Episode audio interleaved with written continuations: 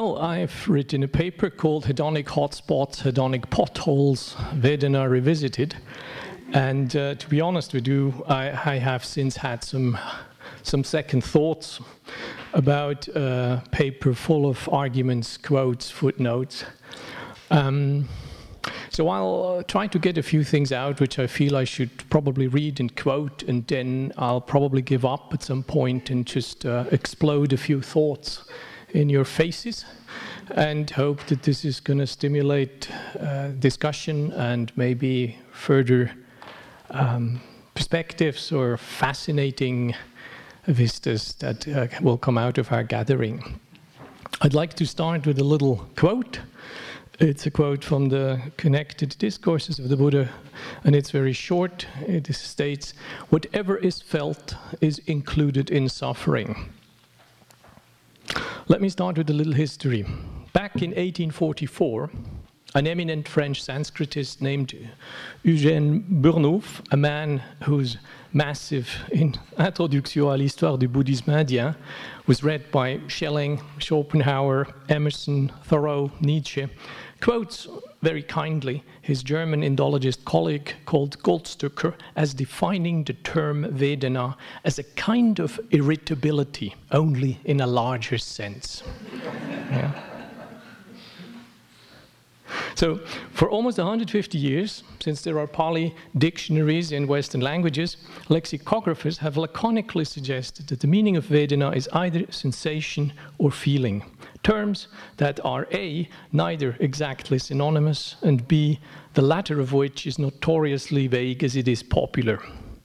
It is my understanding, based both on textual inquiry and practical contemplative exercise. I've been doing this for a number of years, and my understanding of Vedana has gone through various iterations, that both sensation and feeling are problematic translation, and neither of them does justice to what is meant by Vedana in early Buddhist teachings.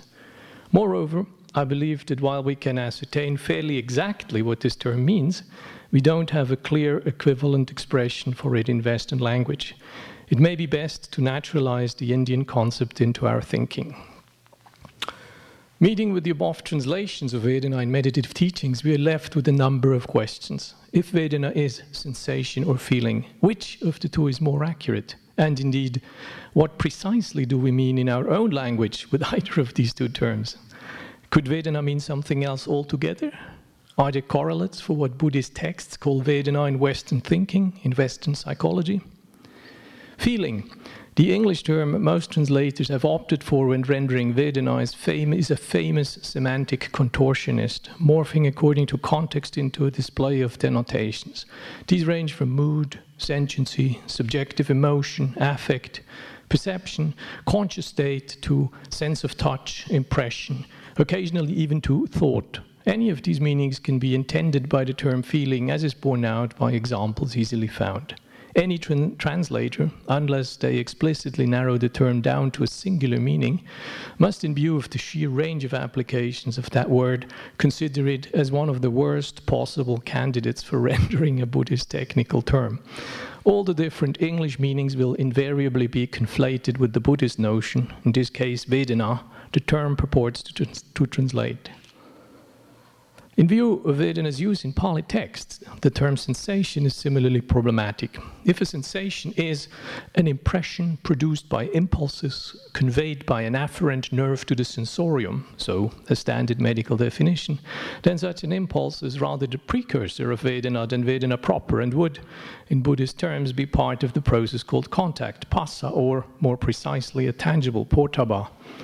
While the contemplation of bodily tangibles and somatic experiences is central to the practice of establishing mindfulness, such practices have their own place in the Satipatthana scheme under the heading of contemplation of body, Kayanupassana, from which the contemplation of feeling tones, Vedana, are explicitly differ- differentiated. Likewise, misleading seems the equation of Vedana with feelings, close, relative, emotion, a term without exact equivalent in early Buddhist psychology. Emotions invariably involve affective and volitional aspects. The closest we come in this to this Western notion in Buddhist teaching is the third dimension of Satipatthana exercises, the contemplation of mind states, Chittanupassana, which cover indeed conative and affective dimensions of experience. But then these two are explicitly distinguished from the practice of contemplating Vedana. Given the centrality of the term in Buddhist psychology, an appraisal of Vedana is desirable. In Buddhist and in mindfulness words alike, the teaching is not given the place it takes up in the old contemplative psychology of the suttas. As the discourse between Buddhist concepts and their Western interpreters goes into its next round, informed by a spread of meditation, better translation, a growing understanding of the Indian and Occidental history of ideas, the input of 150 years of psychology and recent interest of cognitive and affective sciences in meditation, it seems worth to take a fresh look at Vedana and what learning applicable today could be gleaned from the insights of an ancient contemplative tradition. Given the old text's recurrent suggestion to understand Vedana as a single mental eval evaluative process forming three possible and mutually exclusive reactions to mental and physical stimuli as either pleasant, unpleasant, or neither unpleasant nor pleasant, I render Vedana as feeling tone or preferably as hedonic tone, from Greek hedone for pleasure. This latter term is a psychological concept in English usage since the late 19th century and apparently introduced as a translation of Wilhelm Wundt's notion of Gefühlston, a concept he later elaborated into his three tiered affect theory that still underpins many of today's affect theories. The OED dictionary identifies hedonic tone as the degree of pleasantness or unpleasantness associated with an experience or state that can range from extreme pleasure to extreme pain.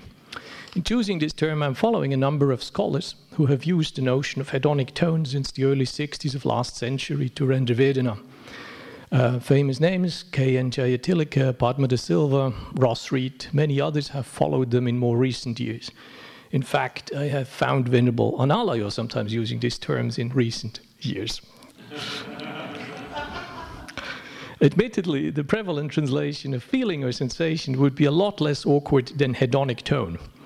However, they're not just misleading, one construing Vedana into an affective tone of experience, e.g., feeling, emotion, the other by identifying it with a felt somatic quality, sensation. Both also miss Vedana's crucial piece, the mind's evaluative response to experience on an axis of pleasure, indifference, and displeasure. In the following, I'll try to illustrate the meaning and function of term Vedana in Buddhist teachings by sampling a few key Pali passages, hoping to clarify and contextualize it in psychological terms. I'll mostly stick to sutta material to avoid getting bogged in later doctrinal developments.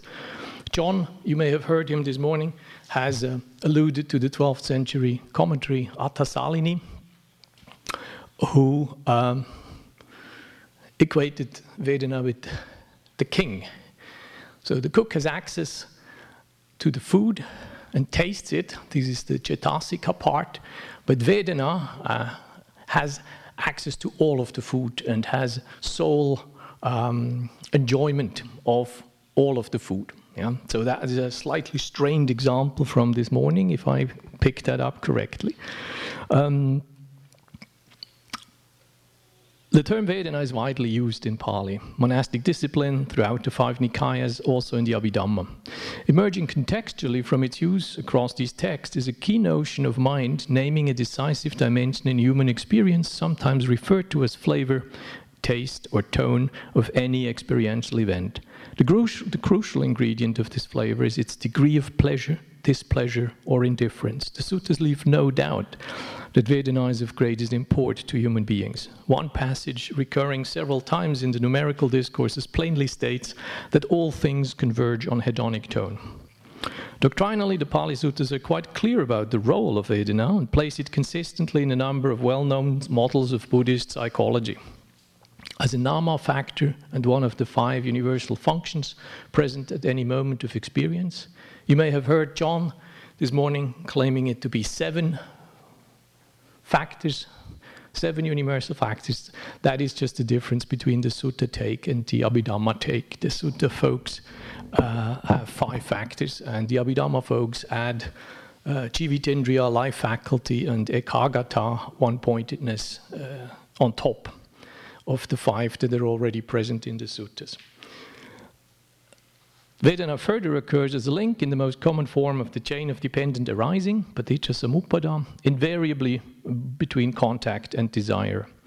Vedana occurs as the second of the five aspects of human experience, the khandhas, and as the second establishment of mindfulness in the satipatthana exercises. Also, it, it occurs, and that John has referred to this morning uh, in some detail, as the second step in the sequence outlining the perceptual process. An example of this would be the Honeyball Sutta he referred to this morning. Um, I spare you the etymology. The Nikayas, and this is the challenge, present different descriptions of Vedana. Some the most common uh, and widely found is basically that the suttas identify three kinds a pleasant feeling tone, a sukha vedana, an unpleasant feeling tone, a dukkha vedana, and a neither nor feeling tone called not unpleasant, not pleasant, adukkhama sukha vedana. Uh, I'll come back to this in a moment. Another description found in the Khandha Samyutta identifies six kind of Vedana based on the six sense organs hedonic tones arising from visual stimuli, from auditory, gustatory, olfactory, tactile, interoceptive, and lastly from mental stimuli. This description too appears immediately plausible since A, it confirms the connection of hedonic tones to the preceding stage of contact, phassa, in the scheme of dependent arising, and B, likewise corroborates Vedana's ubiquitousness in connection to sensory experience as a nama factor and universal mind function. In the scheme of five aggregates, Vedana occupy a category of their own. The aggregates, more simply aspects of experience, are in early Buddhist teaching uh, a device to refer to what we might call an individual's experience. They are epistemological rather than ontological in nature and comprise all of an individual's inner and outer world. In the scheme of the five aggregates, Vedana is grouped as one of the four arupa khandha, the four formless aggregates connected to mental experience. It is, by the way, placed between body and the other three, which in some way seems to be significant that um, it holds a specific place there. Um, Vedana connect body and the rest of the nama khandhas. The Culavedalla Sutta explicitly defines feeling tones as both mental, cetasika dhamma, and connected to mind, However, the discourses state elsewhere that hedonic tones are also experienced bodily, kayika.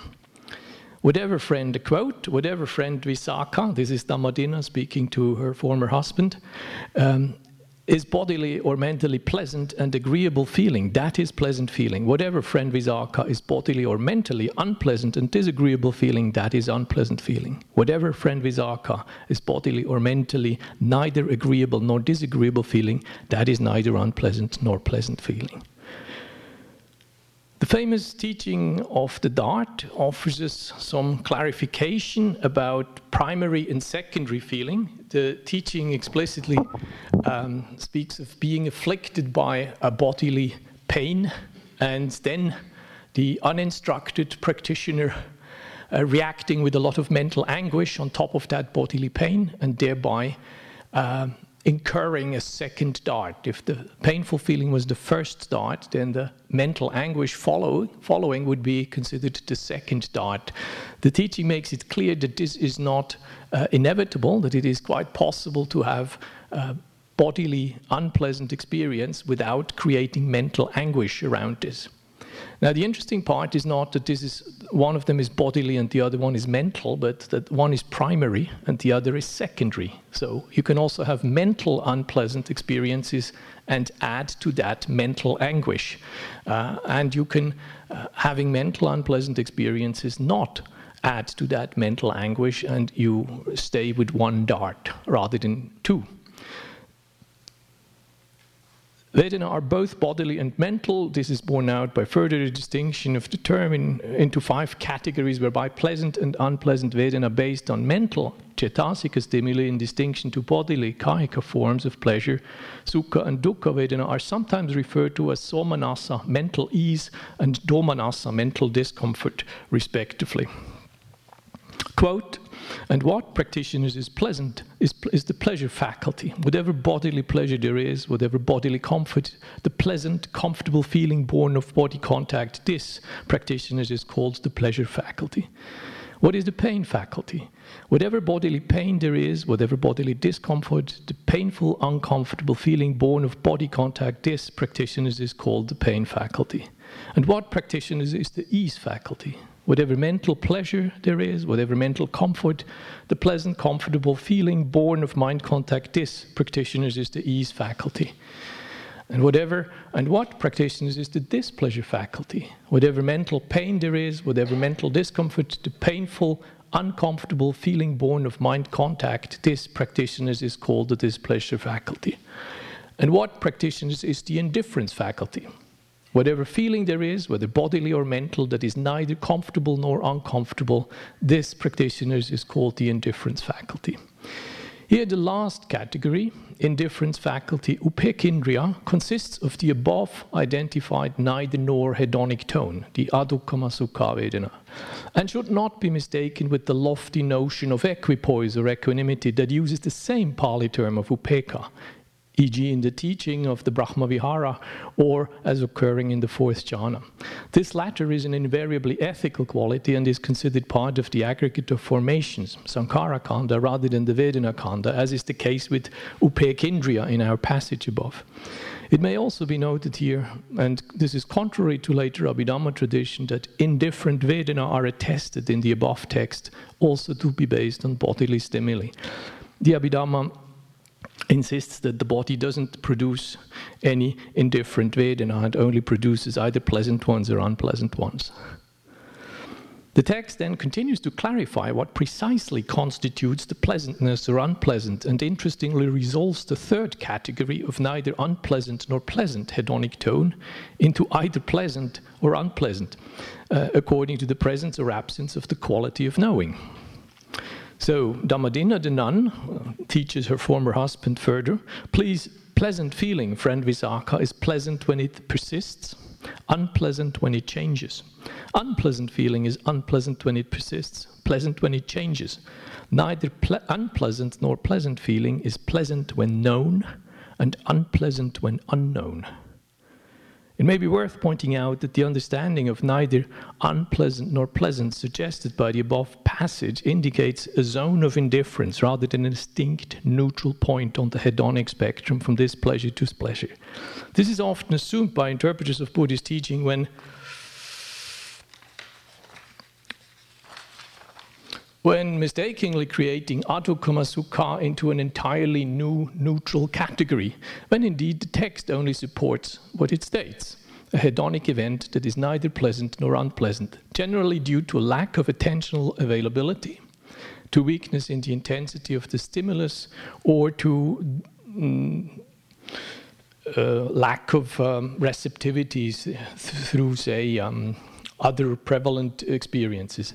Such an event is not intrinsically neutral, but rather indifferent, and will lean either to the pleasant or to the unpleasant as soon as the knowing faculty comes online, whereby the threshold intensity for the stimuli, stimulus is lowered and the event consequently, consequently is perceived as pleasant experience, or conversely, when knowing goes offline, availability and receptivity diminishes and the experience turns noticeably unpleasant.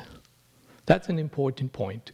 Many translators have basically created a category of Vedana called neutral, and I find no support for this in early Buddhist teachings, to be honest with you. Yeah. The Pali literally states neither unpleasant nor pleasant, and upekkha is well documented as meaning indifference. In the Brahmavihara teachings, the near enemy of upekkha, as equanimity, is anyanupeka. It's not knowing indifference, and it's the same word in Pali as for equanimity. So I have a great difficulty um,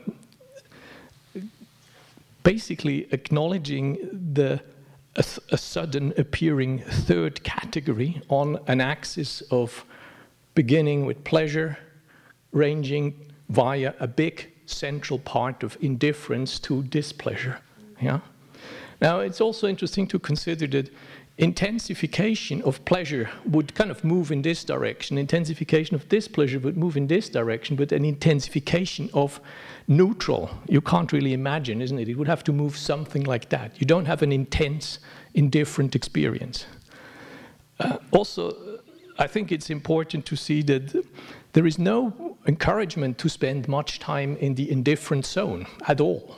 That's in no way uh, a suggestion by the teaching that we should basically get rid of the pleasant, get rid of the unpleasant, and stay as much in the indifferent.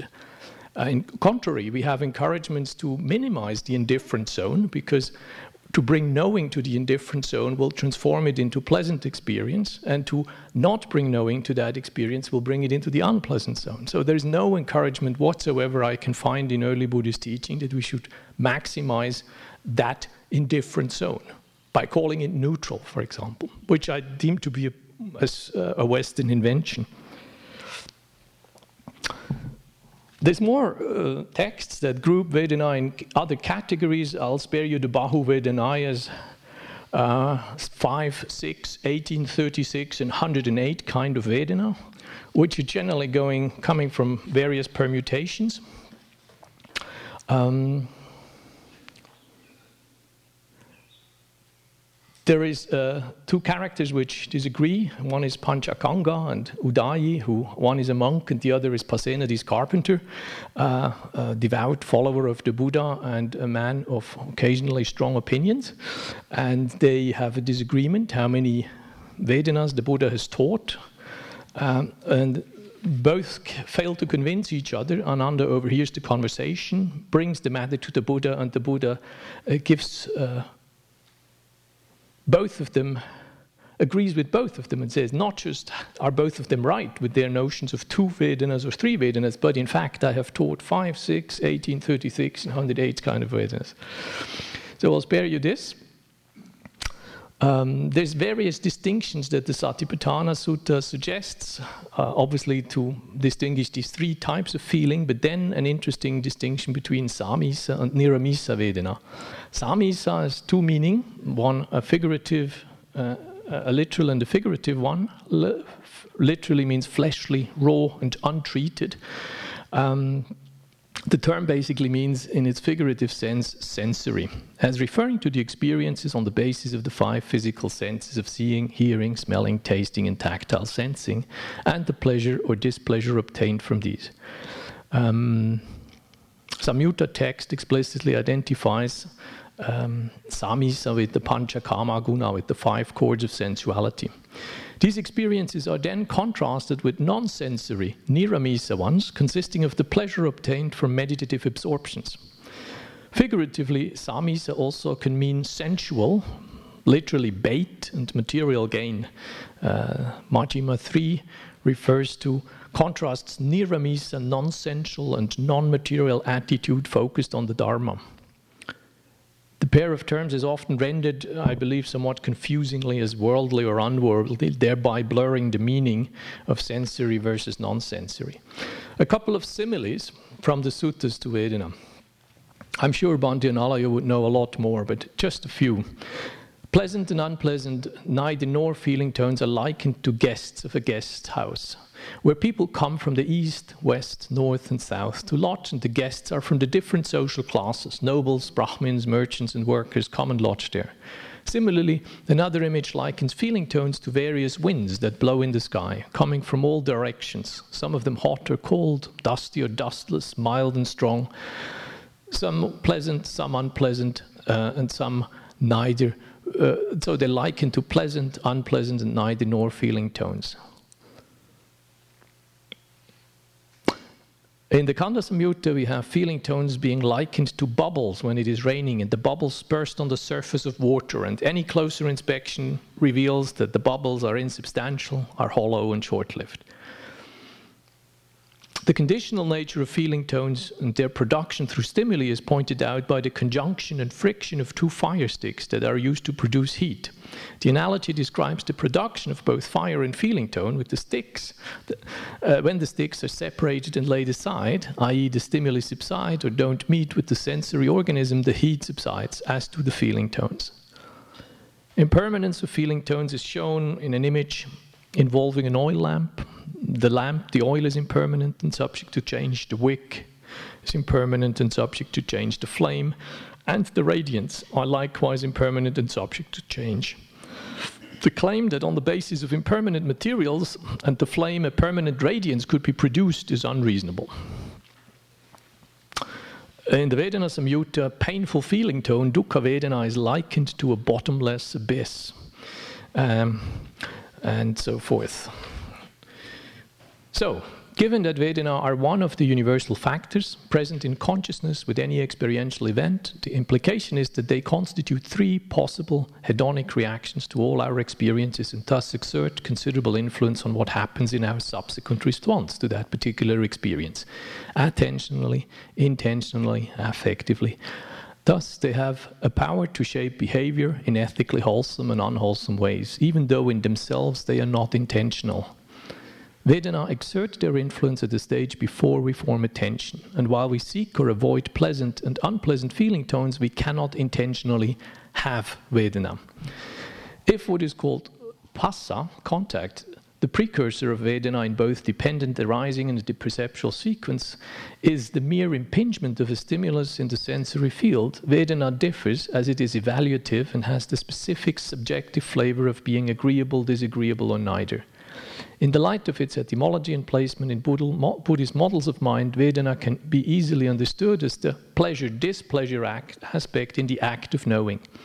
If perception, sanya, provides the cognitive framing in the process of knowing, Vedana furnishes the hedonic framing of knowing a particular experience, thus providing this experience with a specific and subjective flavor or taste. As I uh, indicated, I think it's easy to understand Vedana basically as a spectrum term, a single axis ranging from pain pleasure, pain displeasure to pleasure with a substantial zone of indifference in between. This indifference subsides when A, the stimulus increases, attentional availability increases, the mind becomes more sensitive through mindfulness and bodily tranquility and or mental stillness. The problem of Vedana in Buddhist teaching is seen basically that it creates desire and aversion. That although Vedana is intrinsically not volitional, it's also not entirely determined by past actions, as we learn from the Sivaka Sutta, of which where only one of seven causes uh, leads to the experience of pleasant, unpleasant, or indifferent uh, feeling tones. Um, despite them not really being volitional, thereby qualities of skillfulness and unskillfulness don't really apply. We, it's fair to say that the response of the human mind to pleasant feeling will be, in most cases, like, want, forms of grasping, and then uh, the whole pattern when obtained, some short term gratification, when not obtained, frustration.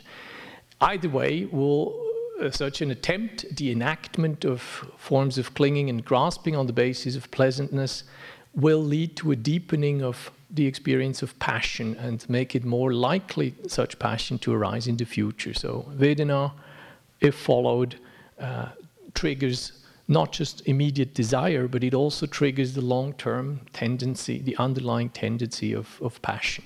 Yeah. The same holds true for uh, unpleasant Vedana, which triggers not just local reluctance or resistance, but also long term tendency to, for aversion to arise further. Um, in the case of the neither nor Vedana, it's ignorance that is both the short term confusion we get because we don't pick up on something that we ought to be better picking up. And in the long term, we uh, strengthen the factor of ignorance in our lives. There is obviously a huge bias in seeking and avoidance that governs most of our involuntary attention. So, one of the first uh, problems with Vedana is that uh, we don't know that we have them. As John alluded this morning, we have to assume that some of our Vedana work is actually not Vedana work, but is going to be post hoc work. We have to follow the traces in the sand back to where things happened, because we can maybe only conclude that what has happened has actually stirred us in a particular way. And if that way is found to be not uh, preferable uh, or not fruitful, then we may need to backtrack and see where the Vedana has basically governed our attentional and presumably our intentional activity. So Vedana shapes behavior, Vedana shapes views. Yeah, just think of how much cognitive dissonance we're trying to avoid simply by squaring other people's perception of ourselves with our own self-perception. You know, how studiously we minimize the discrepancies in favor of what we already believe. Yeah, we heard this morning about people just continuing to be depressed because that's what they know. Because finally, it's more risky to do something new than to do uh, what I think you call in English the devil you know is better than the devil you don't. Yeah. So there is a tremendous uh, acknowledgement that if you look at our what we attach to, then that we attach to pleasant things would be making, you know, would be understandable. It doesn't quite work, but it would be a lot more understandable if you look at I'm also a therapist. If you look at what we attach to, you could see considerable amounts of attachment go into perfectly miserable self statements. Yeah? Why would I attach to a perfectly miserable self statement? Because it somehow secures my notion of self. It, it secures me in ways that are unfortunate, but at least I know where I belong. I think we have lots of this.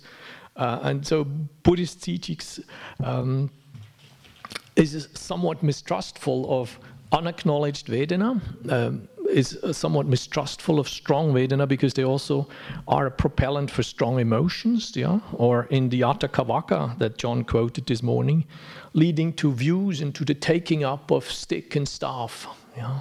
So conflict. Mm, Obviously, the pleasant Vedana triggered passion and underlying tendency for future passion. Unpleasant triggers resistance and aversion and underlying tendency to that. And indifference gives rise to not knowing and future forms of unawareness. If I'm trying to look at a Western take on Vedana, then things are not so easy because I do find a few connection points. Yeah? Vedana as an axis of pain and pleasure has not gone unnoticed in the West. Epicurus to talked about it, and John Bentham in the modern world may have said a thing or two. Uh, if the latter one says, nature has placed mankind under the governance of two sovereign masters, pain and pleasure, he practically echoes Buddhist language. You know, this, is, this could almost be Pali. The sovereign masters evoke the notion of indriya, the Sanskrit and Pali term for sense organ, a dominant governing force, a power by which we do as we do. Yeah? Other obvious Western references to the territory of Vedana are found in the study of affect and emotion. I'm not a specialist in this, but maybe beginning with Kant, where I have found these uh, referred to and later formulated, obviously, more clearly by Wundt in late 19th century, where he came up with his model of three dimension in affects, where pleasure and displeasure form one of the axes. Yeah? The other one is arousal and pacification, and the third is tension and release. Uh, this model uh, has undergone a couple of updates, and I'm, it's basically still in use and uh, can be found updated and enhanced in various theories of positive and negative valence and uh, emotion and affect.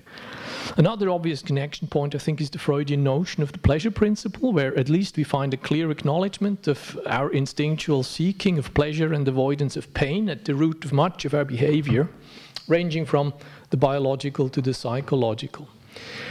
Uh, more recently, studies in the nature of motivation and the concept of motivational salience seem to chart some of the terrain of Vedana. I hope to hear more about this from some of you guys. Bought your book yesterday, haven't had a look at it yet, but I'd be fascinated to hear more about this. I was really uh, hit two, two years ago when I came across the work of an Austrian psychologist and neuroscientist, and a man who has obviously no clue of Buddhism. Uh, he made a sort of tacit allusion that it might be useful to meditate in one of his footnotes. So I, I, safely assume that he knows not how Buddhist some of his findings are. And uh, I remember him speaking at great length of incentive value and uh, two curves. Uh, this, this is really painful two curves. Basically, one he calls incentive value, and the other one he calls gratification value. And those curves are tragically diverging from each other. So um, he basically makes a point. He's done a lot of research on addiction. He makes a point that you can a become addicted to just about anything under the sun because you don't get addicted to gratification. That may help the addiction a little bit in the beginning, but you do get addicted to anticipated gratification, and that anticipation somehow does not seem to subside even if you don't get the gratification after obtaining the desired object. Now, this is really tragic, and the really bad news is this doesn't improve as you get older either. Yeah. So, I have never found a statement so devastatingly echoing the Buddhist notion of an insatiable thirst that even if you manage to obtain the object of your desire, you basically are worse off because not just is the, uh, the, the, the gratification of shorter duration, you deepen the rut for that desire to recur with less of a chance to satisfy it. And I feel uh, uh, his name is Birbaumer, um, has put his finger on there, and I trust uh, this must be in that field uh, very well known. Uh, if I was better learn, learned in that field, I probably would have found that earlier. But it is fascinating to to find support for the Buddha's uh, poignant and the pathos of a desire that even when satisfied can basically not be satisfied uh, is kind of mapped in terms of you know serotonin releases and dopamine axes and things like that, and you realize that we end up cultivating a form of desire that is disconnected from the gratification, even if we obtain the object, which I, I find somewhat disturbing. If we look at the task, uh, what Buddhists suggest to do with Vedana, then Vedanupassana, the contemplation of hedonic dis- uh, tone, can be described in a number of ways. Basically, acknowledge that it happens. That's the first and crucial piece. Um, I do that on meditation retreats, uh, beginning with a very simple exercise. Within the context of, say, mindfulness of breathing, I just ask people whenever they note that they have wandered off their primary object to acknowledge whether what they have wandered off to is A, pleasant or unpleasant, and B, mental or physical. In other words, has it come out of their minds or has it come from an outer five sense stimuli? Just a scratch statistic, no analysis, and then back to the breath. Well, after they've done that for two days, they have long scratch lists which will tell them uh, what, uh, you know, the demographics of their distractions looks like. Yeah, the distribution is generally fairly obvious. Um, understanding that Vedana are subjective, that the value we give them is not object inherent, that Vedana are conditioned, and that they're generally promising more than they are likely to deliver. Um, learning to bring mindfulness in a sustained way to the domain of Vedana. So identifying this in the map of our experience. Say, if you look at the Satipatthanas not just as meditative exercises with specific sets of exercises, if you look at them also as a simple map of how to chart experience, then you could say first Kayanupassana would be somatic stuff, vedana Vedanupassana would be hedonic stuff, Chittanupassana would be affective stuff, and um, Dhammanupassana would be cognitive discursive stuff. Yeah? That's obviously not the entire exercise, that's just the territory of your experience in which you begin to actually bring the light of mindfulness to. Um, I understand the major point of doing, say, Vedanupassana exercises is to basically slow and finally stop the reactive merry-go-round of seeking and avoidance in respect to triggers, yeah, by which, you know, to sensory impingement. Uh, in the long terms, obviously, some insights, uh, basically with the hope to instill some realism into our notions of stability, pleasure, ownership, power, self, control, safety. Oh, those would be all, in psychological terms, areas in which some deeper realism needs to take place. You know, we, we fool ourselves in big ways in these areas. Then I think it's crucial to distinguish between immediate feeling tone and emotional, mental, evaluative reaction. Uh, I think a takeaway is also that hedonic tone and emotions can be separated. For pleasure and displeasure, we don't have a choice in. For desire, aversion, and ignorance in response to hedonic tones, we do. Yeah? In terms of dependent arising, sorry, the breaking the chain is crucial between Vedana and Tanha, if possible. If it's too late, uh, Tanha has already arisen, then the willingness to hold the tension of unfulfilled desire before going into, or instead of going into grasping. If upadana has already arisen, it's too late, then at least let's bring mindfulness between our act of grasping and uh, let's call it the morning after. You know? if it's too late this time, then okay, let's pay the price, at least not deny that this has happened. So we have basically, ideally, you know, we, we hover at Phassa and Vedana doesn't move into the red. Yeah, That's an unlikely case. You need to be fairly free for this. Uh, if you have strong Vedana arising, then ideally you would not go into desire. If you do, you're willing to hold the desire. If it's too late, the desire has already been enacted, then you're willing to consciously pay the price and not lie to yourself that what is happening now is uh, somebody else is doing. Yeah. It, uh, explicitly, the old teaching suggests to attempt a number of distinctions. Make sure distinguish these three kinds of Vedana, uh, distinguish bodily and mental Vedana, um, make a distinction between sensory and non sensory Vedana. Um, I also think that it's necessary to be able to create Vedana that are conducive to stillness and to states of ease, beginning, I would say, with self soothing, with calming down skills, with strengthening the continuity of attentional focus, stabilizing spatial field awareness, and obviously deepening samadhi. Yeah? Those would be types that entail having access to create ease. Yeah? All samadhi practice begins with being able to create ease in what may not be a perfect condition, both bodily or mentally. And the capacity to do so is the beginning of any samatha practice. Um, I deem Vedana to be important as conditions of ease, well being, and the capacity to be able to self still bodily and produce unification of mind um, seems to entail forms of pleasant Vedana. I think it's crucial to understand that Vedana is not the eluctable cause for desire and aversion, and desire is not the inevitable consequence of Vedana. The vision would be a life free of reactivity, a greater capacity for contentment and an understanding of happiness beyond gratification or avoidance. A happiness not sheltered off, but in the face of transiency, the inherent unsatisfactoriness of conditions and insubstantiality. I'd like to end with a little quote. I believe it's a poignant recognition of our existential position. A passage in the numerical sayings has the Buddha say, But it is for one who feels that I proclaim this is suffering, this is the arising of suffering, this is the cessation of suffering, this is the way leading to the cessation of suffering. I've never found it anywhere else. It is for one who feels that I proclaim all this. Yeah. Thank you. Yeah.